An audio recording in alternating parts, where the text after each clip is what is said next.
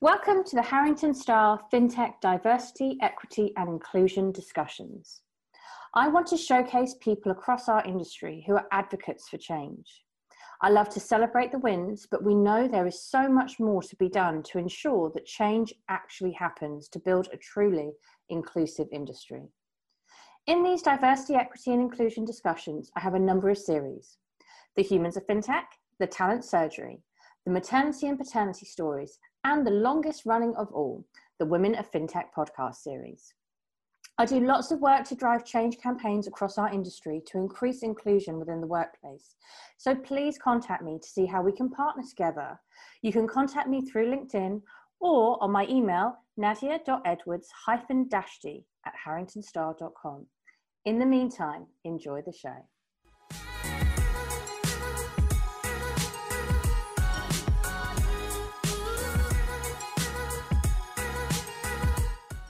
Welcome to the Humans of FinTech podcast series. We are here today to celebrate the wins, raise awareness of the challenges, and walk the talk for change across the entire industry. Today, we are joined by Cristian Mandachescu, the Chief Risk Officer at iCreditWorks. iCreditWorks offers a simple, seamless, and secure mobile loan application process. Cristian leads risk management in this fintech startup, leveraging advanced mobile technologies data science, and artificial intelligence to transform point of care lending in the healthcare consumer sector. Holding an MBA from Western University and having completed training at Harvard and MIT, he has worked for decades at a large global financial institution until 2019 when he decided to join the startup world within a fintech. He is here today to share his story and experiences along the way. Welcome. It is fantastic to have you here today. Thank you, Nadia. Very happy to be here. So, just to begin with things, could you tell us a bit more about your current business, iCreditWorks, and what problem you solve? iCreditWorks is a fintech startup that wants to change how consumers access finance for medical services at the point of care.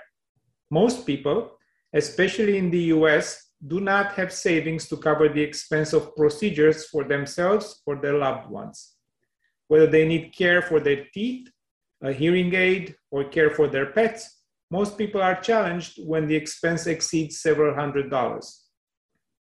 Traditional financing methods like banks take several days to provide a decision and are not available at the point of care.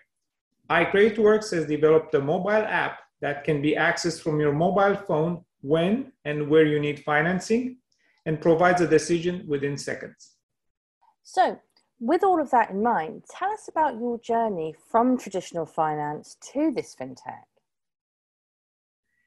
After working in the financial industry for over two decades, I realized that while society was changing fast, banking was slow to adjust and keep pace with the evolving needs and wants of the modern consumers. I decided to join the fintech space where the ability to respond to and even anticipate consumer needs is literally a matter of life and death for the respective startup.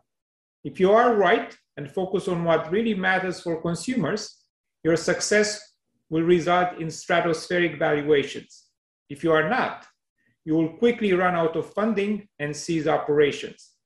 Therefore, the consumer is always at the center of everything.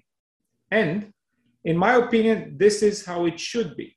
To facilitate my transition to the fintech space, I completed programs at Harvard and MIT in artificial intelligence, cybersecurity, technology, and entrepreneurship. I also networked as much as possible, both online and in person. I have to say that the journey was both exciting and more difficult than I expected.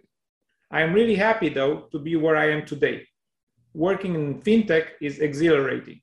I think it's so important that you've shared that journey because it is a journey that a lot of people think about making but haven't made just yet. So just hearing your experiences of that is so beneficial.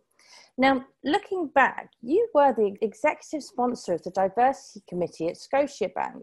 I'd love it if you could just share some of your insights with us. Sure. Uh, let me start by saying that I was surprised by my appointment because I am a white male. However, large organizations are wise most of the time, and my selection had nothing to do with me personally, and everything to do with what I could do for this newly created employee resource group. I'm really good at developing a strategy, establishing its framework, and executing by inspiring people to buy in the overall goal. Within 18 months, we accomplished all of that, and my replacement was a young woman of color who continued successfully. In my experience, diversity and inclusion cannot be successful just because an executive says so. And it cannot be really successful when employees are the only ones pushing for it. For real, long lasting success, you need commitment from both the leadership of the institution and the employees directly impacted. Mm, I couldn't agree with that more. I think that's absolutely spot on. Um, and we've spoken about diversity and inclusion before, and I know that you say the scope of diversity and inclusion has changed over the years. I'd love for you to explain that with our audience. The scope of diversity started with the integration of women into the workplace and then evolved to consider race, ethnicity, and color. It is now more recently considering other human characteristics such as sexual orientation and physical and mental abilities. To me, diversity and inclusion is about eliminating our known and unknown biases when looking at those around us and allowing everyone, without exception, to show what and how they can contribute to society and then facilitating their contribution. And that's a lovely way of putting that and absolutely spot on. So, Talk to me about the problem that we face with age discrimination in fintech that you have seen. Going back to what I just said about contribution, in my experience, in the fintech space, there is a perception that all dogs cannot learn new tricks or adapt to new environments, and therefore their potential impact is diminished. There is some truth to that in the sense that for those who are used to perform in a certain way, and have done it for a long time, transition to a new way is more difficult. But that has nothing to do with age or experience, just with willingness.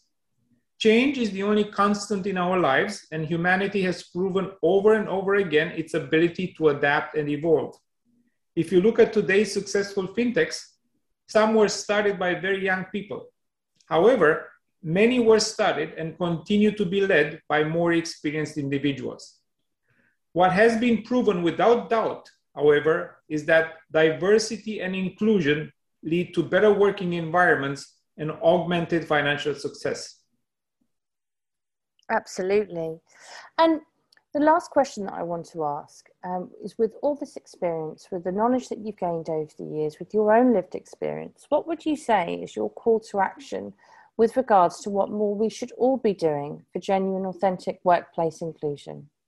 As I mentioned earlier, inclusion is possible only when we collectively recognize and accept each other for who we are instead of trying to fit those who are different than us in pre configured boxes. To me, for inclusion to truly succeed, we first have to be aware of our biases. Without awareness, there is just habit. With awareness comes choice, and with choice comes responsibility. Choice to do something about it, and responsibility to do it well. I also believe that instead of forcing change, it is more beneficial to create the conditions for change to occur and let it happen. Over time, each generation has made its own contribution to improving our places of work. So let's continue to build the workplace we would all want to thrive in.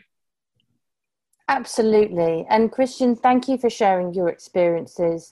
Um, thank you for sharing your journey. Thank you for sharing exactly how you moved from finance to fintech and your lessons along the way with that. It's been brilliant to hear about your perception of the space. Um, it's been brilliant to hear about different angles of discrimination, different angles of diversity and inclusion that we have to take into consideration. So, thank you for sharing your thoughts on the Humans of FinTech podcast series. It's been brilliant having you. Nadia, thank you very much for the opportunity to be here. I think you're doing a great job. And uh, again, I'm grateful for being able to share my insights with you and uh, wish you and your uh, listeners good luck. Thank you so much.